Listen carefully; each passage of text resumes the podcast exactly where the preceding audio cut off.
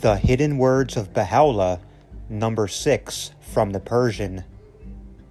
O Son of Earth, know verily the heart wherein the least remnant of envy yet lingers shall never attain my everlasting dominion, nor inhale the sweet savors of holiness breathing from my kingdom of sanctity.